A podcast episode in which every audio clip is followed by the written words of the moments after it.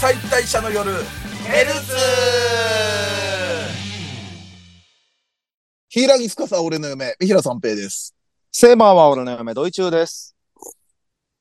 え、沢近より癒しなごみ、三浦朝さん、俺の嫁、松崎勝利 です。はい。ということで、大丈夫、大丈夫ですかなんか遅れましたけれども。なんか飲み込んだ。なんか飲み込んだ。あ、コーヒー飲んでましあ あ、た。あ このれ、でワンテンポ遅れたと。優雅だあな。お俺の番まだだなと思ってました。 あと何人かおるやろと。 はい。メンバー増えた。はい。さてはみんな寝起きだなっていうね。そんな。はい。ということでですね、えー年内最後の生配信がございます。えー12月8日の金曜日、二次元再退社の夜、ライブストリームボリューム20、もう20回。えー20時から22時で、で、いつものように会員限定のみ視聴可能なおまけパート延長30分ありということで、はい。えーぜひぜひ皆さん、タイムシフト予約よろしくお願いします。お願いします お。願いします。はい。あとなんかリクエストもね、まだそんなに送られてきてないのでね、あのーなんかこういうのやってほしいみたいのあれば、あの、送っていただければ、えー、だいたいリミット今週いっぱいかなと思いますんで、よろしくお願いいたします。お願いします。はーい。はい。ということで、えーっと、また秋アニメの感想からということなんですけれども、えーっと、じゃあ今回は松崎さんからお願いします。あ、はい。えーっと、君のことが大大大大大好きな100人の彼女。100課の、はいはい。あのーもうオープニングの時点で、もうヒロインが5人しか出てこないから、う、うんん100人出てこねえんだろうなとは思ってるんですけど。はいはいはで、い。さ最後にグタタタって出るかもしれんよ ね。私も、私も、私も、うん俺たちの戦いはこれからだ、ドー ンってなんかちょっと絵が浮かぶな、なんか。ちょっとやりかねないノリあるじゃないですか。うんあうのん、確かに。 の、えーっと、6話が、えーっと、水着会。うん。はいはいはあのー、5話の終わりで、みんなでプールに行きましょうって言ったら、待望の水着会だって言ってうんたんで、あのアニメちょこちょこそういうメタ発言を、い。うん。はいはいはいはい。 ありますね。それであのー、6話のサブタイトルもみんな大好き水着会っていううん。回だったんですけど、はい。ね、あのーまあ、それぞれの、あのまあ、水着が、あのー披露されてどうのこうのみたいな話だったりとか。うんあと、ちょっとあのー自分の、あのースタイルに自信がないカラネが、あの、ちょっと、うんあの、ずーっとあのー巻くバスタオルみたいなのずーっと巻いてるとか。あれ売ってんですかねあれどこで買え、買えるんですかねあれ。あれってでも、お母さんが縫うてくれるやつちゃ うのいや、俺なんかドンキとかにもうありそうな感じするけどな。ああ。あるのか。俺、小学生の、で、水着買っ、学校指定の水着買った時にあれついてきた。えらーおま、おまけでついてくるもんなのかな。けど、で、それでまあ、いろいろありつつなんですけど、僕はちょっと、あの、ちょっと画期的だったなっていうのが、ううん。えーっと、まあ、その、レンタロウが、うんその、流れるプールの中に、まあ、いて、はい。で、まあ、あのーはかりと、うんあとあのーその前の話から出てきたあの、新キャラのあの、AI なのっていう、うん。あの、キャラクターがいて、うん。うん。と、な、に、なんかちょっと両方からなんか奪い合われるみたいな、はいはい。はいはい。あのーお互いの、おた、あのーそれぞれの胸に手を、こう、ガッて持っていかれるみたいな、うん。ううんん。うん。うん。あの、子供に見せてはいけない映像がずっと流れてたんですけど、あのプール子供多かったのにね。多かった。めちゃめちゃ家族連れで来てたんですよ、みんな。で、そしたら、うん。あの、まあ、これはありがちだな、ありがちというか、よくある展開で、えーそうこうしてるうちに、その、レンタロウが、なんか、鼻血出してて、いつの間にかその、自分たちの周りがちょっと鼻血でなんか血に染まって赤くなってるみたいな。はいはいはまあそういうギャグパートは、い。うん。まあなんか見たことあるとうんはい思ったんですけど、その後、うん脈を測ってみたら、うんう。ん。脈はあるけど息をしてないって本当に溺れてて、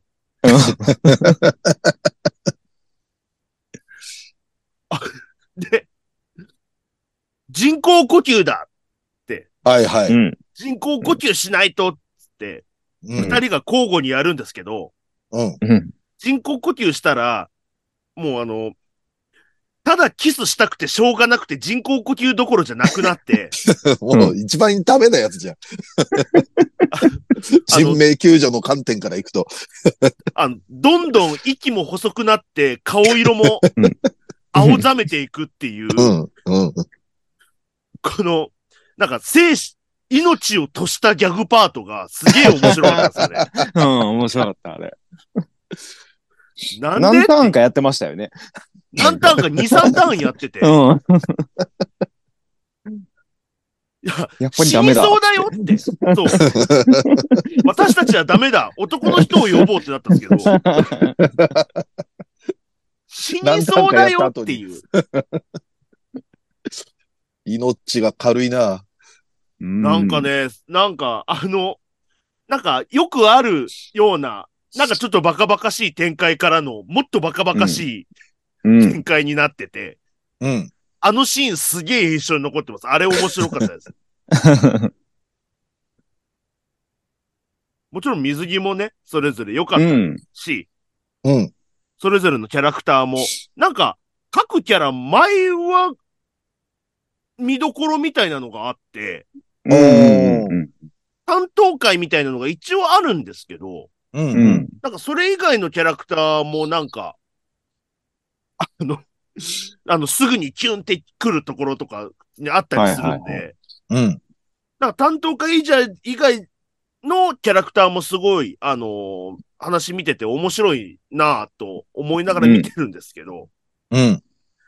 だから一応今回はその、カラネの一応会みたいな感一じ。。応そうですすようね。んラストのあれは良かったですもんね。そうそう、とか、あとあの、静香ちゃんが、あの、ずっと流れるプールに流されていくところとか、うん。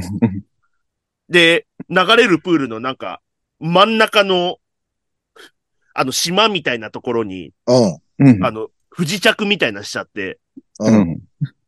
一人は、えっと、二人はナンパに絡まれ、一人は、えっと、な、あの、水着を隠し、一人は遭難し、一、人は死にかけてるどうな るみたいな感じで CM 巻いてあえたのがすげえ面白かったです。よかった。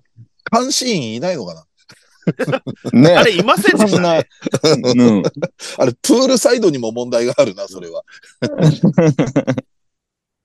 一応静香ちゃんっていうのがもう声を出せないので、はいはい声が小さいので、弟っ子ですうね。ん。だからずーっとな、なんかずーっと流れるプール流されながら SOS を発してるんですけど、うん。うん。ただ本当に旗からアプ見リると、のねそう。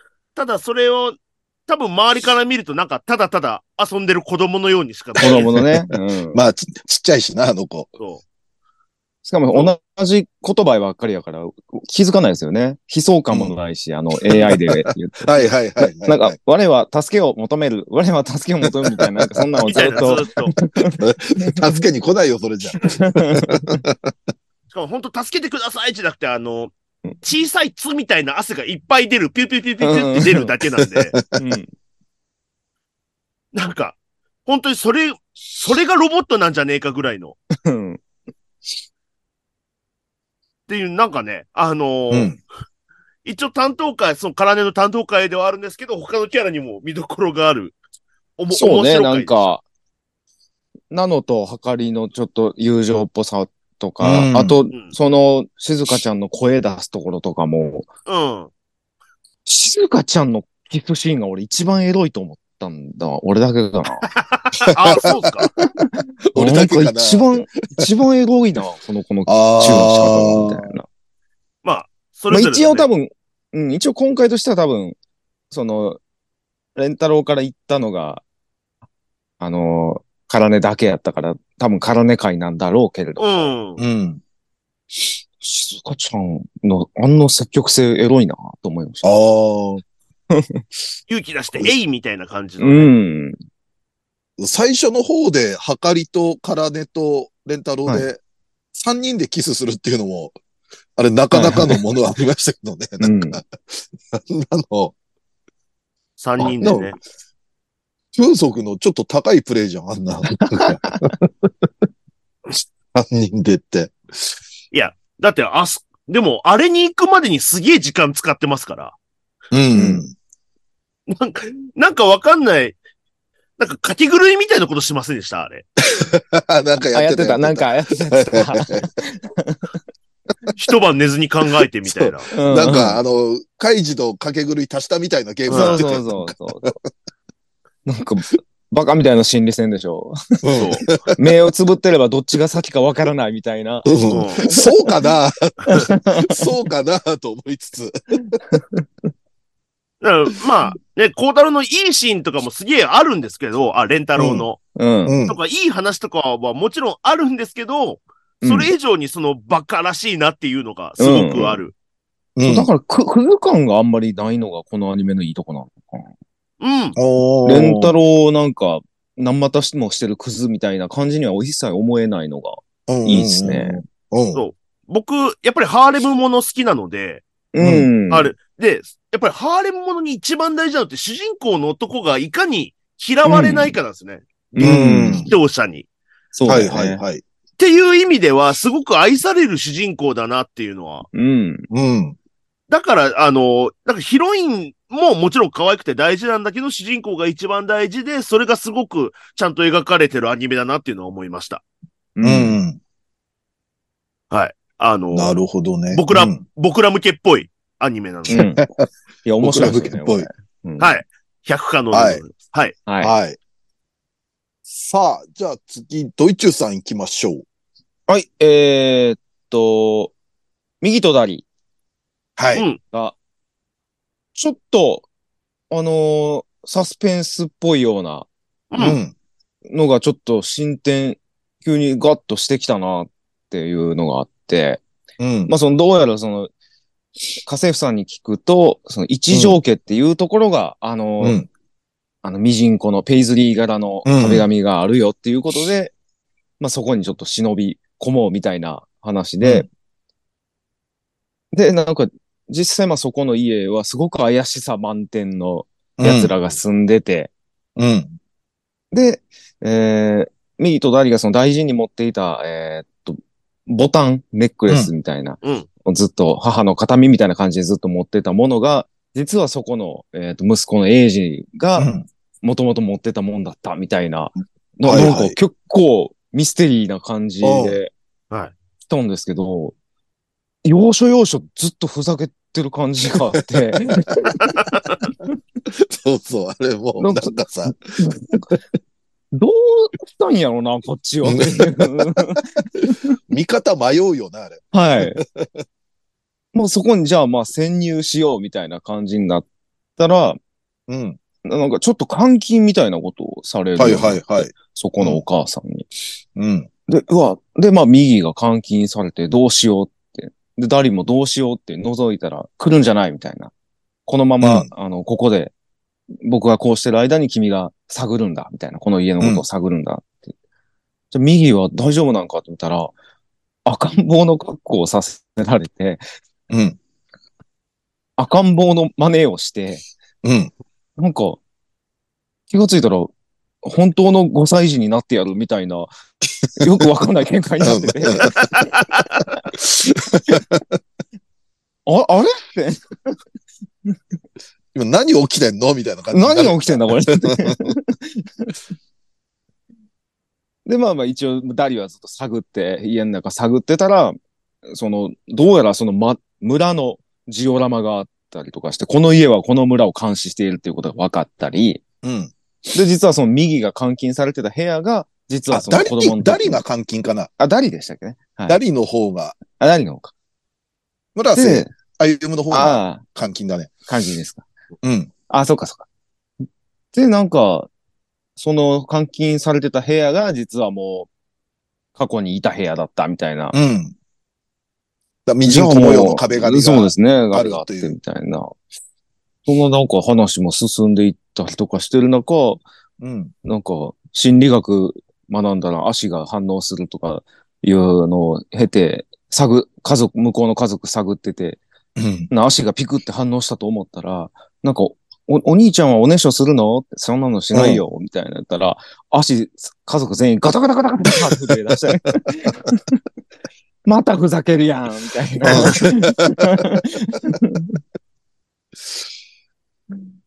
いや、でもなんか、ね、そこで展開としては、最後に、まあ、お母さんの亡霊のふりをして、相手のリアクションを見て、で、どういうリアクションするかで探ろうみたいな。この家で怪しいやつを探ろうって言ったらか、家族、家族全員のね。そそうですね一応見せて。うん。はい。お父さんは、もう、なんか、久しぶり、会いたかったよ、みたいな感じで。だ抱きしめたりしてたか。うん。で、お母さんは、もう見つけた瞬間刺し殺そうとするみたいな。うんなんか、とうとう現れやがったな、みたいな。うん。で、そのエイジってやつが、あの、お化けだっていう、うそん。うのん。、お母さんしん唯一死んでるっていう。死んでるっていうことを気づいたっていう。うん。なんか面白い展開だけど、そこでもやっぱ、なんか伏線回収なのか、おもらしちゃんとしてたし、うん、そうそう。なんか、辻褄を、なんかね、 合わせるっていうか。それいるかなみたいな。うんうんうんなんかやっぱ、ちょっとその辺も進んでいって、いろんな見方ができて、やっぱ面白いなっていうのはありますね。うんちょっとそうね。うん。なんかけ、なんか漫才コントのうん。ボケの入れ方ですよね。ああーコントみたいなストーリーやってって、そそうねの、もう合間合間で、なんかあ。、うん。ボケてくるみたいな、うん。そのただ感じ明する。確、明確なツッコミはいないからね、うん。中に。 うんいや、でもあれはいやでも面白いわ。面白いですね。やっぱ結構だから最新回だと確信に迫るとこまで行ってるけど、でもなん、か、その後またどうなるのかって、ね、このまま思ってる風にストーリー進むのかみたいなとこあるうよ。んねうん。え。なんか、信用できないんですよね。そう。 まだ俺たちの信用は得て ないよ。あのアニメ。いやーでも独特だよな、やっぱあの芸風というか作風って。そうで。すね。うん。めちゃめちゃ面白いですね、ほんと。うん。だから一周回って本当に怖い感じもあるんだよね。なんか、うあのん、そうなんギャですグよの。入れ方が狂気を感じるというかさ。 別に表情は、あの、まあ、ちょっと舌出して目向くぐらいで、なんか変顔とかあるわけじゃないから、うん。そのボケの、ボケ方もちょっとね。あ、あとなんか計算して入れてるのかどうかわかんないようなギャグもあるんだよね。ままああ、ー計算して入れてるんだろうけど、なんか、うんえっと、あれどっちかなまあ、右か左かどっちかが、右の方か、なんか、その、えっ、と、あの、エイジの家で、ものす、いろんな、何かないかって探してるときに、なんか、は違う違うそうじゃないみたいなセリフでさ、あの、はいあの、鈴木正幸の歌、あの、違う違う。そうじゃないみたいな。明らかに狙ってんだけど、なんか、偶然の産物のような気もしたりするしっていう、うなんんか、微妙なさじ加減でさ、うん。なんかいろんな考察サイトありそうで面白そうやな、俺。うん。そのくいやせでもエすンディごいング、うんエンディングなんか、進撃の巨人見終わったみたいなエンディングなんだ よな。な、なんかね。なんか、なんか、なんか古文書見てるようなさ、はい。おおあれは不思議だわ。うん。でもやっぱ見ちゃうな。なんか中毒性みたいなのありますよね、このあるある。うんう。んうん。なんかすごい面白いですね、やっぱ。うん。 あんなんないよ。うん。で、C パートはいつもの、はい、チェリーパイよ、みたいな。で、あんだけ欧米風なのに、日本人なんだよね、みん そうでな。すね。そうですよ名前とか。神戸市北区ですから、あれ。はい。はい。面白いです、本当に。はい。はい了解しました。じゃあ最後、えー、俺なんですけれども、あのネットフリックスの悪魔くん、おはいいましてですね、はい、ネットフリ入りました。あのーもう、悪魔くんのために入ったんだけど、俺、最初びっくりしたのが、ネットフリって、あの、ははい、配信日あるじゃないここの日から配信しますよって。はいその時点でもう12話完パケなんだ。ドラマとかアニメって。大体そうですね。そうあのネットフリーオリジナルとかうは。ん。もう、ネットフリ初心者だから、まずそこにびっくりしてさ。はいはいはいや、一応僕らも、情報としては言ってるんですよ。い。はい。ネットフリであそ先行公開するアニメ、まあ一挙にもう公開されてて、みたいなうんはい話は、一応、ずっと匂わせてはいたんです けど、 匂わせてた。あ、あ全の、然気づかなかった結構そんな話はしてましたよ、多分。はい。本当なんか今期から始まるけど、実はネットフリで先にやってて、あ、今いやいや、期地上波でみたいうんそうなそ。そう、で、その時そ一それ挙は配信、うん。一挙配信になってて、みたいな。うん本当、はい。はいあ全くそんな匂わせに気づか、鈍感な彼氏でしたわ。全く匂わせに。いや、でもね、あもう、ほぼ一気見したんですよ。 あ、もで、まあ、うん、面白かったっすね。だかう。おーらちょっとまあネタバレ、まあ一応あれ有料配信でもあるから、ネタバレちょっと極力抑えつつ、ちょっと全体的な感想をいきたいんですけど、うんはいまあちょっと設定的にこの主役の悪魔くんっていうのがもう完全に新キャラで、埋もれ木一郎って言って、はいで、渋い梶井祐樹さんで、で、えーっと、相棒のメフィストも、まあ前作では、旧アニメでは2世なんですけども、二世今回は3世で新キャラ。うん。で、これ古川敏夫さんで、これは CV は2世と同じ。一緒ですねそう、うんでも、2キャラやってんだけどね。2世と3世を、うん古川さんが。で、でもまあ新キャラもいると。で、例えば、えーっと、えっと、ひなちゃんって子は藤井幸雄さんがやってるし、みおちゃんって子は花森ゆみりさんやってるし、お母さんの、その、えーみおちゃんのお母さんのさなえさん、白石涼子さんやってるし、あの、グレモリーっていう女の悪魔を、ファイルーズ愛さんがやってるしって感じで、うん。で、まあ事前に発表もされてるし、公式サイトにもキャラで紹介で載ってるけど、まあ89年の版の悪魔くんの、えー、埋もれ木慎吾も出てくると。渋い三田優吾さんで。おう。で、まあさっき言ったメフィスト2世も出てくるし、慎吾の妹の埋もれ木悦子、えっちゃんも、えー、まあ渋いそのまま柳沢道夫さんで登場してる。俺このやり方って結構ね、やっぱり新しい声優とオリジナルの声優を出演させるやり方としてなんかいい形だなと思ってて、うん。なんかやっぱ旧作の思い入れある人ってどうしても、あのーなんだ、リメイクやった時に声優がその比べちゃまっまたりかねどうかって、そう結構敏感なとこだったりするじゃないですか。そうですねのままがいい。でも、はい多分、制作サイドだと、やっぱ、今の方を入れて、新たな視聴者層をみたいのもあるから。でも、なんかこの、特に悪魔くんなんか、結構根強いファンがいる作品だから、ちゃんと、えっ、と、旧作の声優さんも出して、で、なおかつ新しい声優さんも出すっていうのは、ちょっと非常にいいやり方かなって思ったんですね。うん。藤井幸雄さんって、だからもしかしたら、あの、北郎でも出てたじゃないですあそうそか。う。まなちゃん、まなちゃんやってますね。なんか、そこからのなんかつながりが、なんかあるのかもなともちょっと思いますね。うんうん。で、その設定も旧アニメのもうほんと三十数年後っていう設定でもう、旧アニメから新作アニメまでの年月と一緒のなんか時間軸というか。うんうんうんなるほど。で、加えて CV を継承することで、もう完全に89年版アニメのもう続きなんですよ。30年後みたいな。うんだからもう正当な生死として、なるほど後継アニメで、うんうんで、やっぱ見ていくとね、ちゃんとその、それこそ貸本版の悪魔くんからある作品テーマで、あの、まあ、千年王国の実現ってのがあるんですよ。まあ、みんなが、うんえー地球上の人が平等に暮らせる幸せな世界を作るみたいなテーマがあって、それもちゃんと根幹で受け継がれてるし、で、ほんと見ててね、あのーちゃんと新作としても確立されてて、で、続編として旧作の世界観も守ってるっていうので、まあちょっと実写の映画になるけど、ゴーストバスターズアフターライフっていう映画あるんですよ。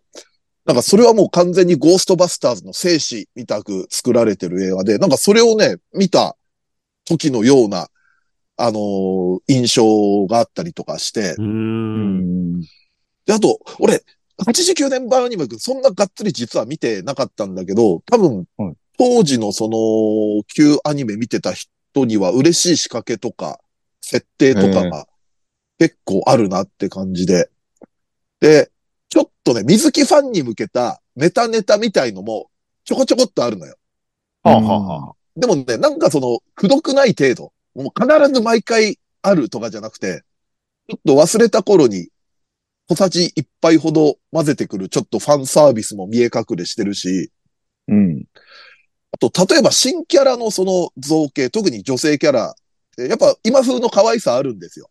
はいはいはでもね、基本的には水木テイストのキャラクターが多いんですね。まあ、悪魔くんなり、メフィストなり、い。うん。それがね、うまくバランスよく水木風タッチに溶け込んでる可愛さだったり、うん。だからちょっとね、これも水木マニアでは、あの、初期の水木先生の作品ってあの、常義春さんって漫画家がアシスタントやってたんで、実は水木さんが可愛い女性キャラ当時描くのがあんま得意じゃなくて、女性キャラを柘さんが描いてたみたいな背景があったりするんですね。うん。えちょっとそれを感じたかのもあって、なんか、うん。なんかすごく非常にファンをつついてくる作りだな。であと結構思ったのが、その悪魔って呼ばれるものもまあ当然出てくるんですけれども、はもう悪魔の怖さが描かれてるというか、ちゃんと、うん。なんか悪魔の気まぐれな怖さとか、包括さもあるけれども、なんかその反面、悪魔って契約に縛られるんですよ。うん、だからその契約に縛られるっていうのも非常によく描かれてるし、なんかね、なんか怖くて、えぐくて、で、ちょっと親しみもあるみたいな感じにちゃんと描かれてるんで、あの、なんかこう、人間で言うとヤクザと一緒みたいな、か、親しみがあるヤクザ逆に怖いみたいな。で、まあ主人公が、まあ、基本的には一郎、埋もれ木一郎、新しい悪魔くんが主役なんですけども、まあほぼ、三世もほぼ同時主役みたいな感じなんですね。 うん。だからバディというか、こうちょっとデコボココンビみたいな感じで、はいうんその、なんか微妙なさじ加減のバディ感というか、うん。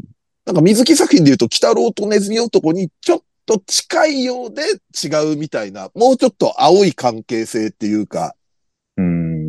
それもなんか良かったし、うん、なんかおう、まだ、なんですかね、あのーお互い達観しきれてないみたいな、ああうん。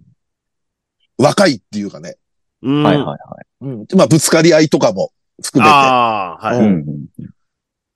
で、まあ、ストーリーとかも、まあ、俺一応全部見てるけれども、あの、1話、2話、つかみの1話、2話で言うと、はいちょっと想定してた感じの、あ、こういう感じで話進むのねっていう感じから、結構、あ、こうなるんだみたいな展開もあって、うんで、それは結構1話、2話以降の話でも出てくるんで、いストーリーも練られてるかな、みたいなのも。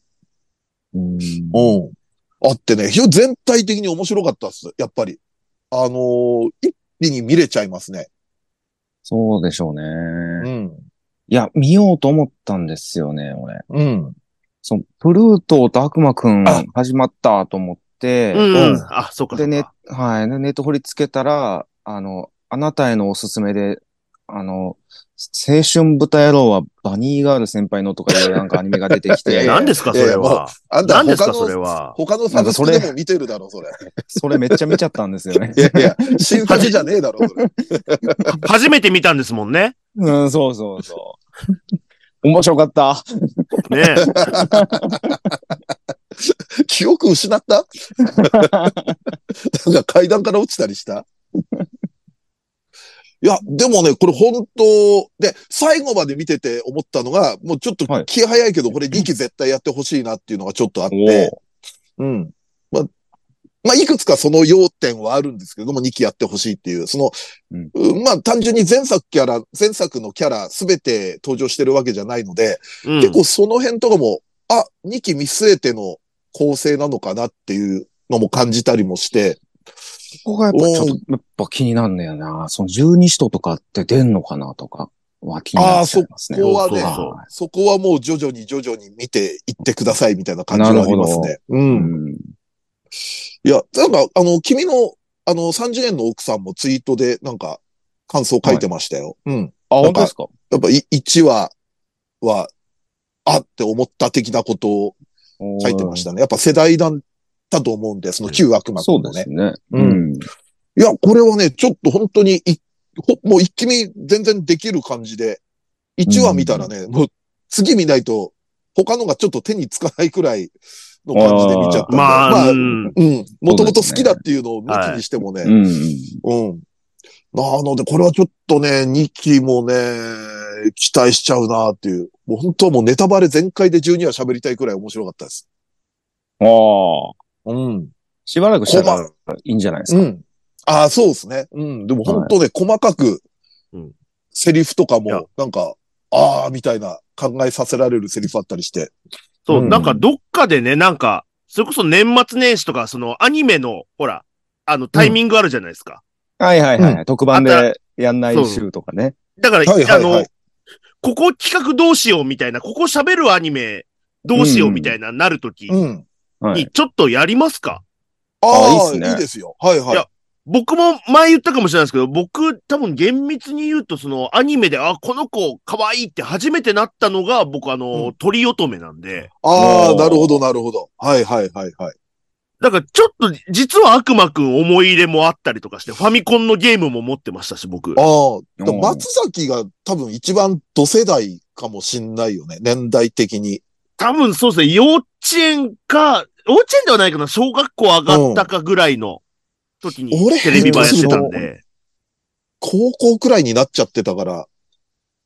俺、小二三年かな。あ、じゃあ幼幼稚園とかかもな。かはいもね。うん。いや、でも、ちょっと正直ね、旧作、D アニにも上がってたんで、確か。あの、旧作も見たくなりました。一回旧作さらってみたいなっていう。うん。その、だからその上でね、多分見てる人はもっとね、あーっていうのはいっぱい出てくると思なるほど。う。うん。なんか、あーこう来てくれて嬉しいみたいのはね、結構あると思うので、うん、うん、うん。 はい。てな、どっかのタイミングでやりましょう。はい。そうですやりましょねう。ちょっと。はいはい。ということで、えー、 初ネットフリー、えー、はいあの、12話上がってることにびっくりしたという、そういうような話ではい。じゃあですね、えっ、と、とりあえず B パートはですね、えっ、と、ちょっとまた、ちょっとメールを読みつつ、メールというか感想を読みつつですね、ちょっとまた、えー企画でトークしてみたいと思いますんで、えー、このまま引き続きよろしくお願いいたします。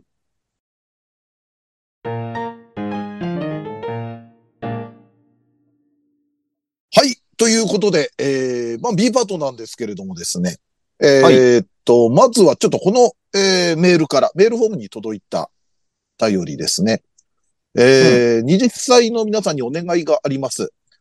興味があって、今から10年前の作品を調べていたら、女子プロレスアニメ、世界で一番強くなりたいがあり、懐かしい気持ちとともに、えー、二次祭メンバーには当時この作品がどう映っただろうかということが気になりました。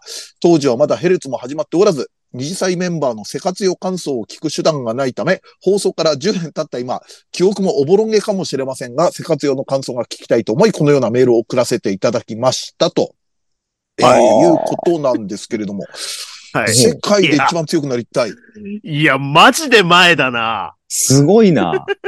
見てました俺、なんとなく、ちょっと、まあ、設定みたいなのはなんとなく覚えてるぐらいで、うん。見てたっけぐらいですね、多分。覚えてないな、あんまり。でもね、多分がっつりは多分見てないですけど、うん、まあ一応でもプロレスものなんでね。そうですよね。うん。うんアイアイドルがプロレスになるみたいなそうそうそう話ですよね、確か。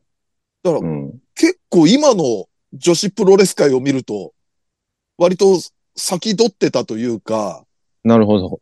うん。まあ当時でも、なんか、えっ、と、相川ゆずきだったかなあたりが、プロレスも、モデルかグラビアからプロレスラーになったりとかして、そうですねはいはいうん。うんの頃そっちの方は多分早いと思うんですけど、まあそういう背景もあったと思うんです。でもね、俺1話は多分、すごく印象と思ってて、やっはぱい結構エロかった印象ありますよ。おー、なるほど。うん。なんか、こう技かけられてる時の苦悶の表情とか、うんまあ当時ミックストマッチって男女がやる試合とかでよく、まあ、あの、面白技として、こう、リングであった、あの、恥ずかし固めみたいのが、あうん足をガバッと開いてあー固めるみたいなのが第一はあったりとかして、ああ、あった、あった。うん。あとは結構コスチュームこのまま戦ったら絶対いろいろはみ出るでしょうみたいなのも思いながら見てましたね。うん。うわあ、なんかもうおぼろげですね。完全におぼろげ。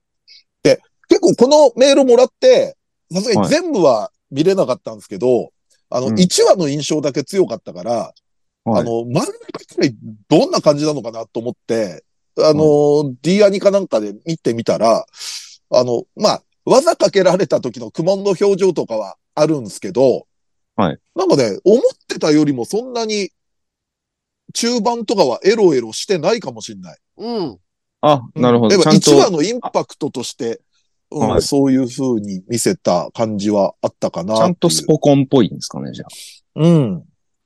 こそうねまあ公式サイト、公式サイト、これ公式サイトか、ほんまに。アイドルが何が何嘘みたいな公式サイトなんですよ。なんかど、ういうことどうないんうかこと背景真っ黄色で、ああ、あはいはいはいのそのはい。バナーとか全然なくて、 うんなんか昔のつ通販サイト みたいな。でもね、ちょっと調べたら、はいあの、結構、割とに2、3年前くらいの、あの、CR 展開してて、あ、ほんまや。CR で、20、2020年以降になんか台出てたりするから、結構根強いのかも。あと声優さん豪華よ。もう本当でみすねんな、ううわ、んほんとだ。うわ、すごいと。当時でもそんな若手って感じではなかったと思うよ、みんな。皆さ10年前。ん。うん。そうですね。でもね、へやーっぱプロレスアニメってね、もう今難しいと思うのが、うんはいやっぱ、アニメって基本的に競技として描くじゃないうん。あのうんうんスポーツ競技、格闘技として。そうででもすね。プロレスってまたちょっと違うジャンルだっていうこともあるじゃないうん。まあ、エンタメというかそうですね。はい。うん。だから、で、本当の意味でのプロレス界がカミングアウトしきれてないから、はい。うん、その、シシステムというか、プロレスというものはどういうものかっていう。だから、うん結構競技で書くのも、今の時代、ね、みんな、多少は知ってるじゃないプロレスっていうものの仕組みを。多少、まあ多少。はい。うんうん。まあ多少というか、ほぼかな。うん。でも、それを競技として描くときの違和感とかも、やっぱどっかで、まあこれプロレスマニアファンだからかもしれないけど、感じちゃうし、で、逆うにん裏側を描き切るっていうのも、まだちょっと難しいと思うしね。そうでしょうね。実際昔アニメになってないけど、漫画でアグネス仮面ってスピリッツかなんかでやってたのは、ちょっとそういう部分もうん入ってたような記憶してんだけど。うん。まあだからプロレスアニメってのが今、難しいよね。筋肉マンくらい、もう人間じゃない超人の戦いですうってんうんいううんうん。方が、実はまだ見やすいかも。なるほかどね。もうね、もう、もうお大御所にはもうタイガーマスクがある。タイガーマスクうんん。そう。でもあの頃はもう完全にプロレスを9割くらいの人が競技として見てるからね。うん。う。うんん。だから、なるほど。成り立ってたような。なるほまどあ。タイガーマスクも、純然たる競技を描いてはないけどね。そうです仮ね。面ライダーの世界だから ね。うんそうそうそうそう。 刺客が、刺客が来て戦うっていう。まあ、でもちょっとでも、機会あったらちょこちょこ見返してみようかな。確かにね。主役はこんだけあ竹達さ熱んいだメしールをくれてるんだから。ん。うん。え、はすみかなさんが、そうそうそへえ。う。でも結構、なんか、サイト充実してるね。プロレス技辞典とかがちゃんと載ってたりするんだ。 なんかね、うん。すごい。ああ、結構。ああ、でもなんか、使われてる画像はやっぱちょっと、ちょっとこう、戦場的というか、エロいうん。ところを使ってる感じはあるけどね。おーうん。まあ、ということでですね、えーっと、はい今回まずこのメール読ませていただいたんですけれども、ちょっとこのメールの流れでですね、なんかあの、スポーツアニメで好きなの、なーにみたいな感じで、ちょっと紹介あーできればなっていう感じなんですけれども、漫画あはー最初の方に何回かやってますよね。スポーツ漫画みたいな。ああなんかそやってるのかな話はね、した気がするんですけど、あ、その辺の記憶全くないわ。あの、ん部活ものとか、あー、なるほどね。おうおうおうおう。部活あものの、なるほどね漫好きな漫画を語ろうみたいな。うん、うん、うんうん。なんだころのうな。中で、この中で普通にさ、一般的なスポーツをはい一番見てるのって、ドイチューのような気するけど、どうだろうちゃんと一般的に。そう、まあでもサッカーと、まあでもオリンピックとか見ますね。そうだよね。はい。俺下手するとオリンピックスルーしちゃう時あるからね。基本、そういうスポーツなんかやってれば大体は見るかな。うん。そのなんかほんま一般的な野球とかバスケとかはあんま見ないかでもやっぱアニメとか漫画通すと面白く感じるよね。スポーツ。 なんか。な。そうです、そうです。野球漫画好きやったりしますし、僕。おー実際の野球はそんなに見ないですけど。やっぱ昔で言うとアイシールドとか、あの、全然アメフトなんか興味なかったけど、うん。やっぱ単行本買うくらいハマったし、もっと言うとキャプテン翼もそっか。まあそうですね。う。うんん。あの頃サッカーなんてそんな、日本だと J リーグ以前だから、そこまでメジャーなスポーツじゃなかったとそ思ううよ。です。ね。うんだからサッカーは、キャプテン翼が、その、うん。次世代のエースを育てて、バスケはスラムダンクが育てて、みあたいあなね。ー、ねそうね。うん。したもんね。キャプツバなんてもう海外にもファンめっちゃいますからね。うん。もうだってもう海外でめちゃめちゃ有名な選手がもともと、ヒューガ小次郎が好きやったとか、ああー、ぐらいですから。でも、高橋、えっ、と、よ、よ、ようすけ先生。陽一先生陽一先強いで生すはい。は、はいもうサッカーのルール、ほぼ知らないまま最初書いてたみたいだしね。ね。だから結構ぶっ飛んだ。あのだってゴールポストの上乗ったりとかしてましたあれダメなんでしょも ん。ゴールポスト駆け上がったりとか、そっか。スカイラブハリケーンとかさ、あの、 は立花兄弟の。あんなもん全部ダメですよ。当時、子供ながらに漫画読んでて、えーって思ったのが、あの名和、名和名物スライディング舞台だっつってみんな確実にスパイクで足狙ってスライディングタックルして て、ああ足血みどろなってたな、なんかその、それこそ翼くんとか。 でもまあ、そういう描写あったから子供が引きつけられて、はい。そ本うで当すのね。スポーツハマるっていうのはあるからね。うん。なんかありますアニメで。これ面白かったなっていうの。でもサッカーで言ったら、まあ、サッカーアニメって僕そんなに、実際のは好きやからか、そんなにハマんないんですけど、うん。さよなら私のクラマーは面白かったですね。ああ、はいはいはいはいはい。これはなんか、すごい面白かったし、キャラもなんか良かったし、そうね。女あれは子サ結ッカ構ーアってニいメうやのっがてた頃話題にしたもんね。はい、好ー。うん。うん。きでしそたっね。か、女子サッカーね。僕ね、あの、サッカーで言うと、うん。えっとね、アニメは多分僕見てないんですけど、うん。あはいホイッスルの漫画はすげえ読んでました。ジャンプでああ、ジャンプ。あ、あれジャンプか。そっか。あの、主人公の風祭りくんが結構可愛い系のキャラなんで、うんうんうん。でね、うんうん絵柄もね、結構可愛いというか、可愛なんかか、ったね。う。うんん、見やすかったんですよね。うん。うん。ただ、アニメになると今、多分ちょっともう、再放送とかできないのかなとあはれ思い、ます。声優さんとかって結構タレントさん起用してて、えっみたいとな感、じいや、あの、その主役の風祭りくんの役が、う。うんん。あの、小向井美奈子です。おああ、なるほど。なるほど。はいはいはいはいはい。はい。もう、ああ、でもどうなのかな。やっぱ未だにできないのかな。 いやそれはでも悪魔くんみたいに。 3回ぐらい捕まってるでしょまあまあまあ。そうね。そうですね。あ、でも、その話でいくと全然ちょっと話ずれるけどさ、その、はいあの、まあ、犯罪行為を犯してしまった人の、まあ、映画なりがさ、あの、うん公開中止になったり、そのサブスクで配信されなくなったりみたいな、一番過剰な時期あったじゃない。はい。誰の時だったか忘れたけど、で、それの論争が起きてる時に、あの、日曜日に、あ日曜日じゃない、昼間にあの、テレ東かなんかで映画やってるじゃない。はいはい。あれ、たまたまつけて、で、何の映画かわかんないんだけど、見たら、役者として OJ シンプソンが出てて、 もうわかんないか、二人あの、僕はもうもうわかんない。 20年くらいまで、あれ何の選手アメフトかなんかバスケだっけ選手だっけが、まなあ、んでちすょっよと、はい。お奥さんの殺人容疑だったかなはい。へそうでしたね。警察とカーチェイスやって、みたいなはい、事件があったんですよ。はいはい。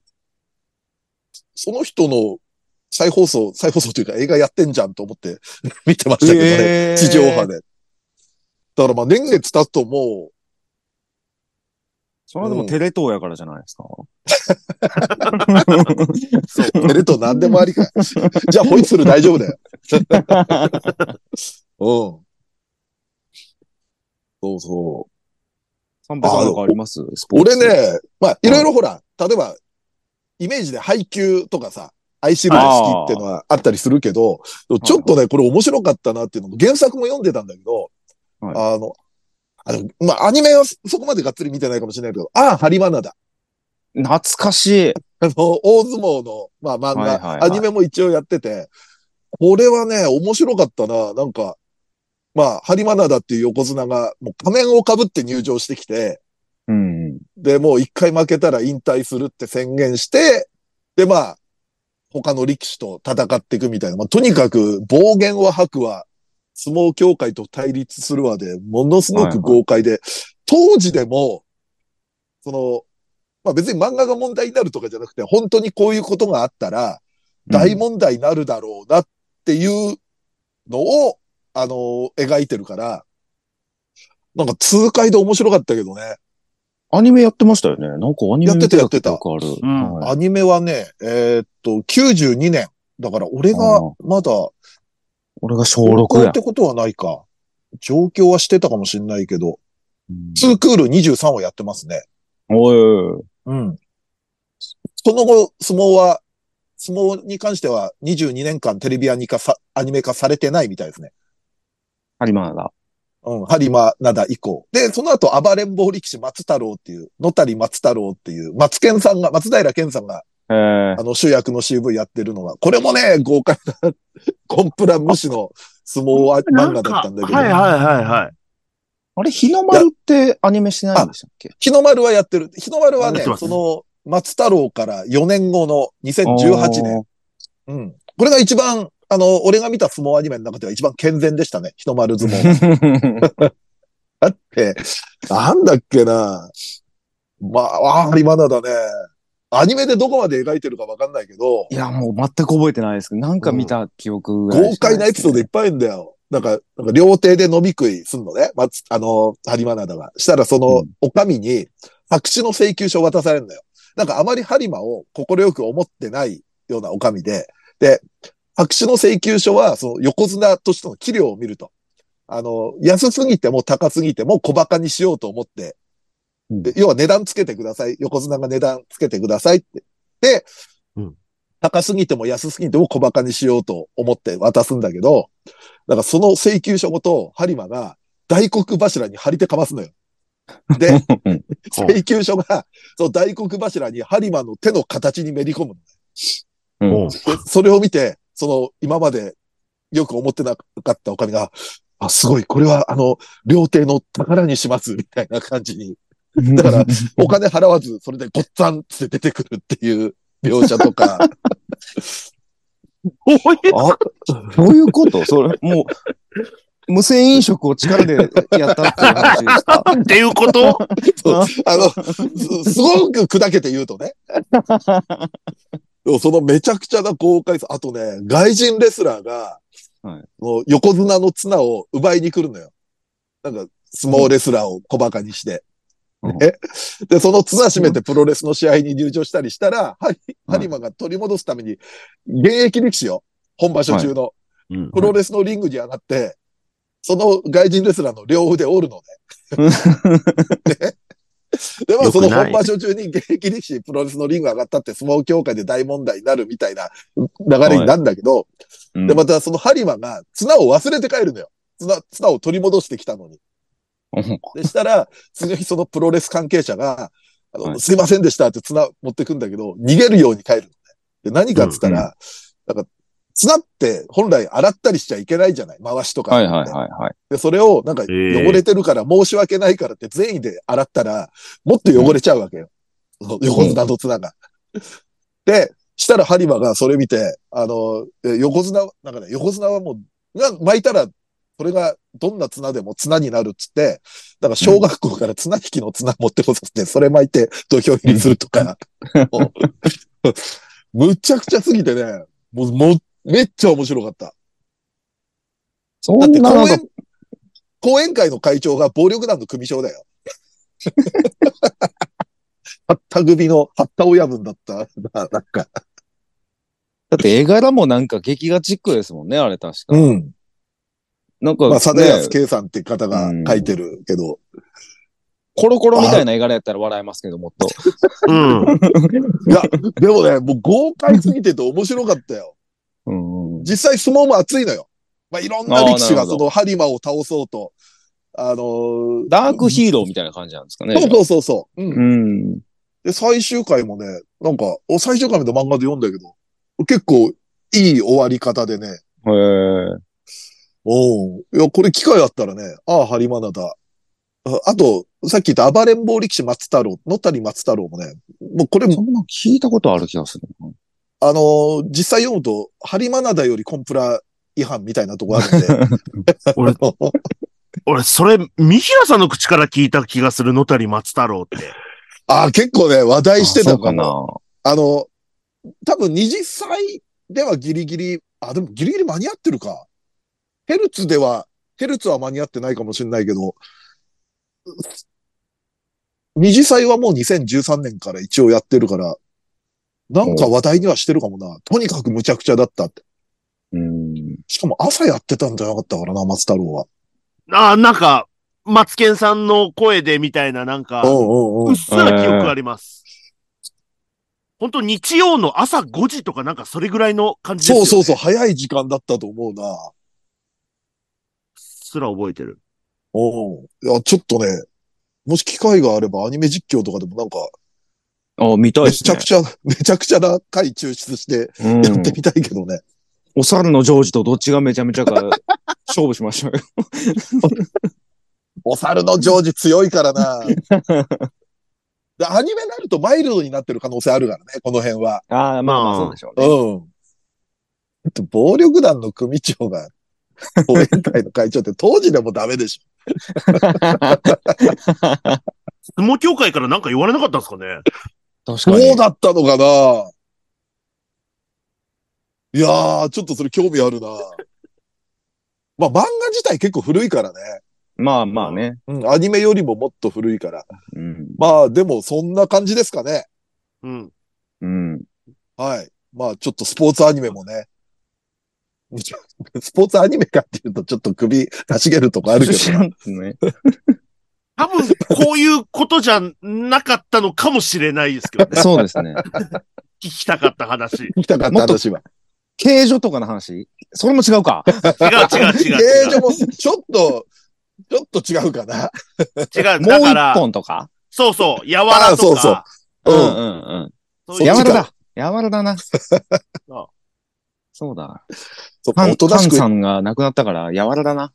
ああ、カンさん亡くなったね。カンさんね、アニメ、雨にキッスの花束を作曲ですから。そうか、そそういうのだお。とおとなしく、おとなしく柔らの話してりゃよかったのか。そうですね。何おとなしくって。おとなしくってどういうこといや暴れん坊が。あま暴れん坊の話が。いや、マツケンの話してるからっていいですよ。あの、ああ、ハリマナダのアニメ、ちょっとタイトル違ってるんだよね。ああ、ハリマナダあそうだなけんでじゃすかなくて、正式タイトルが、見ると強くなる、痛快横 綱アニメ、ああ、ハリマナダが正式タイトルだって。いいって。絶対嘘だよ。そんなタイ絶トル対嘘タじイゃんト。ル詐欺だよ。 はい。ということで、えーはい今回は、えーみんな大好きスポーツアニメをいろいろ話していました。まあ、こういうふうになんか、リクエストからトークが、はいあ。のー転がる可能性もあるんで、こういうような話、メール、どんどん送ってください。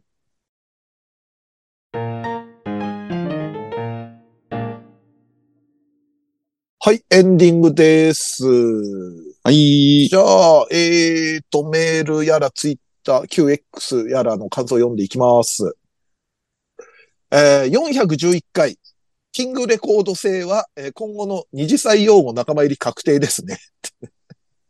なんかそんなん言ってたな、キングレコード制ってって。うん。あキングレコードっぽいふざけ方とかね。うん。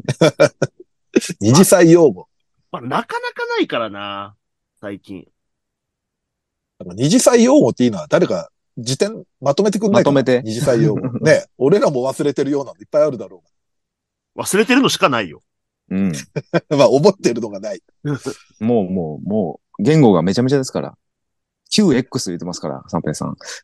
あれ、俺 QX もうめちゃくちゃだな。それはもう X ジャパン。ンに使う言葉ですよ。そうだな。 そうだな。 X 改め X ジャパン。もうめちゃくちゃですわ。 はい。さあ次行ってみましょう。恋風は衝撃的でした。実の、えーお兄妹という恋愛ものはそれなりに見てきたと思いますが、お父さん、えーお兄さんがうだつの上がらないおっさんの見た目をしていたのにびっくりしました。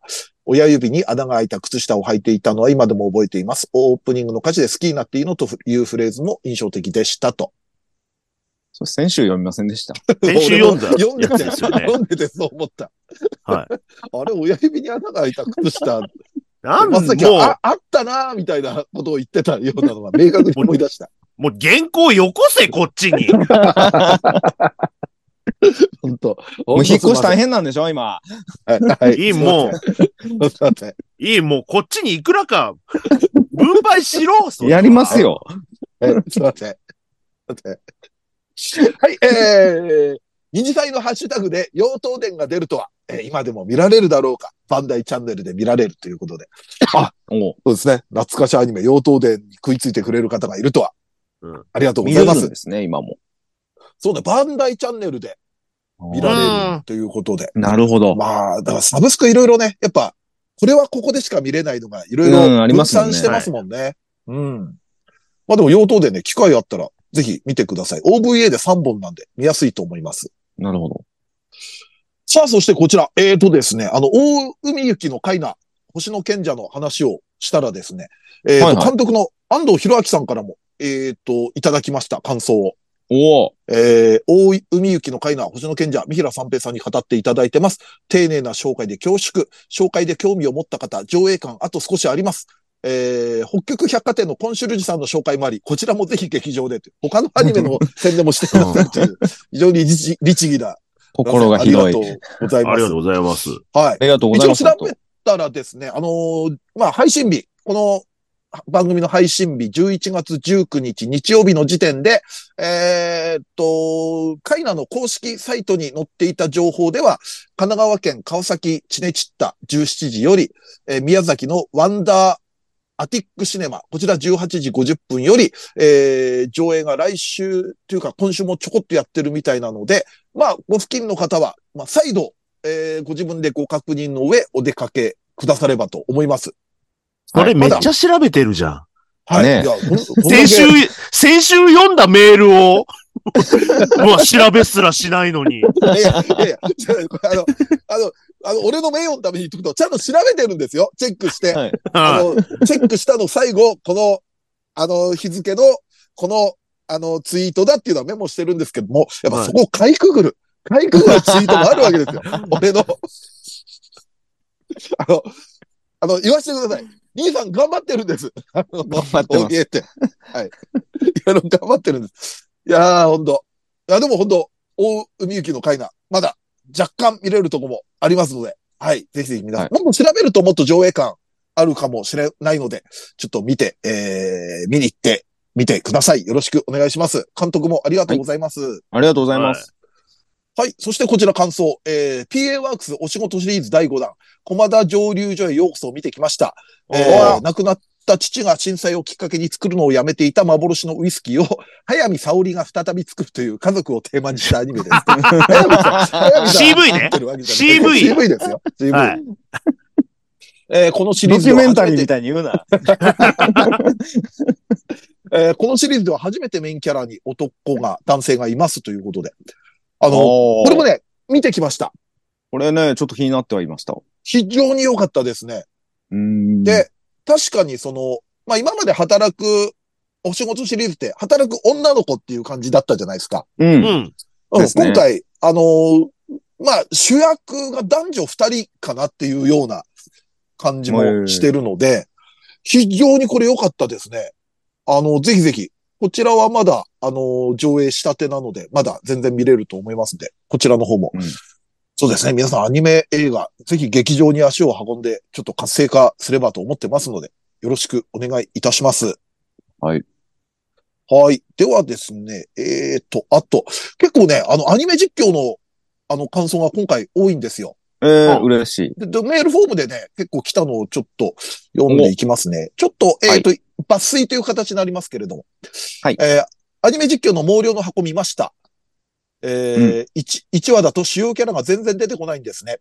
当時はいろいろちょっとした改変に反発していましたが、あ、多分原作を読んでる方なんですね。なるほうんど。えっ、と、今は考えが変わり、アニメだし、これで良かったんだなと思ってます。えー、ところで、毛量の箱は2019年に2.5次元舞台になっていたそうです。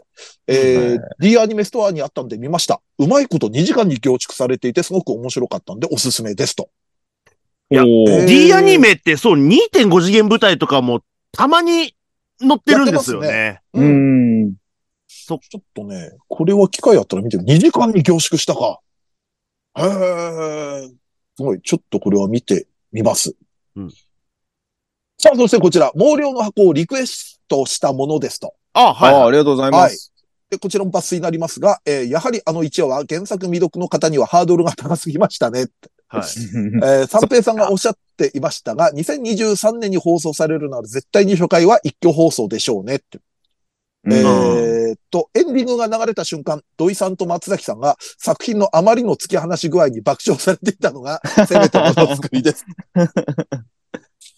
まあ確かに1話はね、1話だけ見ると結構難解なうん。難解でしうんた。あ、でも、あの、爆笑されていたのが救いですと。そうですね。なんか、はい。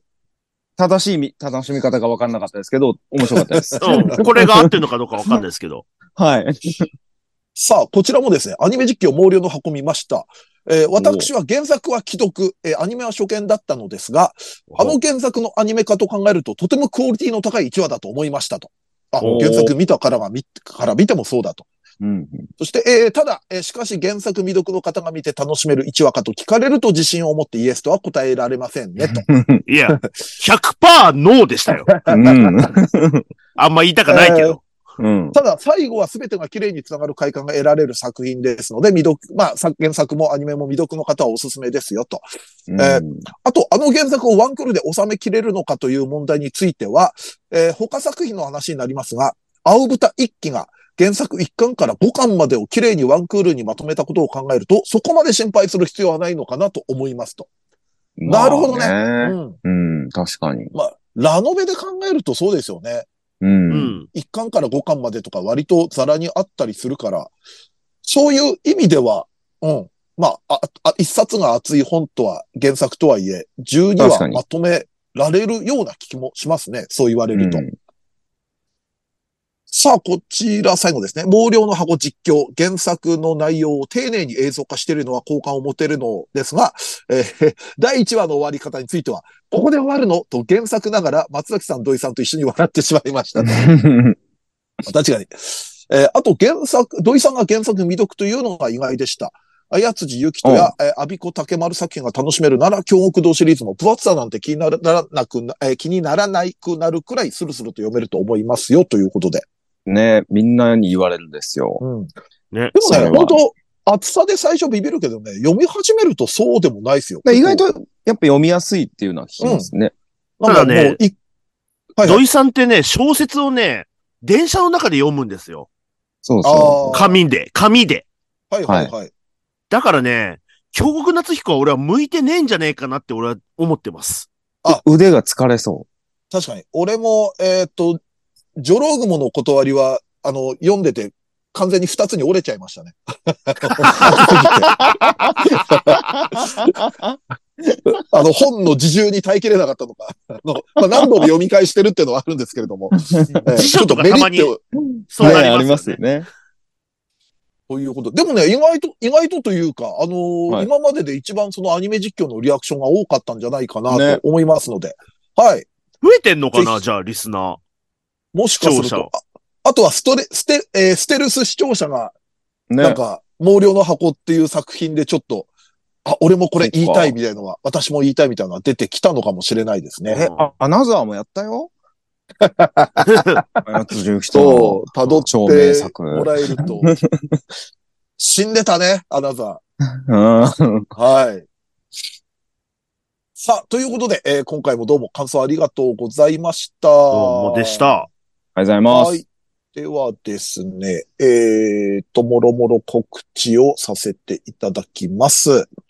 はい、えー、ニコニコチャンネル、二次祭のアニメ実況、こちら配信月2回月額550円で、えー、過去の生配信アーカイブもすべて、えーご視聴できますので、ぜひよろしくお願いいたします。ます。お願いします。来年はね、ちょっと劇場版をちょっと中心に実況してみようかなという予定になってますので、もしリクエストある方、割と劇場版をなんかリクエストしていただけると、えー反映しやすいかなと思いますので、よろしくお願いいたします。お願いします。じゃあ、ハリマナダは半年後ですね。有馬灘は少なくとも、はい。そうですね。うん、リクエスト次第ですけど。リクエストして、もしかしたらあまりにもハリマナナダが多かったら。劇場版、一劇通場も版来ハずリマナにダ、が、 俺らが知らない劇場版ハリマナダがあれば、もしくは劇場版ハリマナダが作られたら、令 和、令和の年に、ぜひぜひやってみたいと思います。さあ、そして VTuber ユニットメルコネさんとのコラボ YouTube メルニジが配信中です。えー基本的には毎週金曜の20時に更新になっておりますので、えーぜひぜひよろしくお願いいたします。お願いします。さあ、そしてこのラジオは、えー、このラジオは、旧ツイッター、カッコ X、えー、旧 X ではなく、旧ツイッター、現在 X の、えーでの感想と宣伝を求めております。ラジオを応援したいなと思われましたら、番組を聞いての感想、オタク話など何でもつぶやいてください。投稿にはハッシュタグ、ひらがなで二次祭をつけてください。投稿は番組内で取り上げますが、つぶやきの場合は基本的にお名前は明かしません。この番組のリスナー数知名度を増やすため、番組か、えー番組関連の話題をバンバンこう投稿してください。そして、2歳メンバーへの質問はメールで募集しております。質問のほか、B パートでやってほしい企画のリクエストなど、投稿は2歳ヘルツメールフォームまで送ってください。こちらは随時募集中。質問が溜まった頃にコーナーをやりますので、よろしくお願いいたします。さらに番組 CM スポンサー募集、イベント出演や番組ゲスト、MC 仕事等の二次元再大社の夜としての出演以来、二次祭ライブの運営をしていただける企業事務局などありましたら、二次元再大社アットマーク yahoo.co.jp まで送ってください。メールフォーム URL、メールアドレスは二次祭ヘルツのブログでも確認できますので、よろしくお願いいたします。はい。そして冒頭でも言いましたが、12月8日金曜日、えー生配信、今年最後の生配信がございますので、えーノートの投げ銭、えーぜひぜひ、えー受け付けておりますので、よろしくお願いいたします。お名お願前いしまとすメッセージ読み上げさせていただきますので、ぜひぜひ。ということで、えーそんな感じで、第412回二次祭ヘルツ、お相手は、三平三平と、ドイチュート。松崎勝利でした。二次祭ヘルツヘルツでしたは、はい OK です。いということで。あれ、引っ越し、うんぬん言ってましたよね。背景変わってなくないですか、変わっでてないも見てください。引っ越し用の段ボールがちょっと見切れてますよ。あ、本当だ。ちゃん とあ通販で買段った。いボールが見切れてるっていう。あれ一個で行く企画の人。や、大丈夫です。あの、ちゃんと5個、あ、10個は、10個ありますから。とりあえず10個ありますから。同じ段ボールを 持って行っては、また持ってきてみたいなやつやってるんですか バケツリレーみたいな。バケツリレーで、バケツリレーで引っ越しできるか。そんないや、ようやくね、重い腰が上がって。はい。ギリギリですね。 年末 に。いはい。もや、おうめでとうございます。あ、なんとかね。はい。あの、新居も一応は、あの、決まりまして、ああ、はいよかっちゃんとお金も払って、あ、よかった。はいあの、おと、弟に連帯保証人になってもらい、あた。のはいそれはいいですよ。はい。うんやっぱ公務員だと強いですね。連帯保証人ね。一発で OK でしたね。まあそうでしょうね。いやはい。き基本 OK なんですよ。うん。まあそんな感じで、引っ越し頑張ります。今後期待。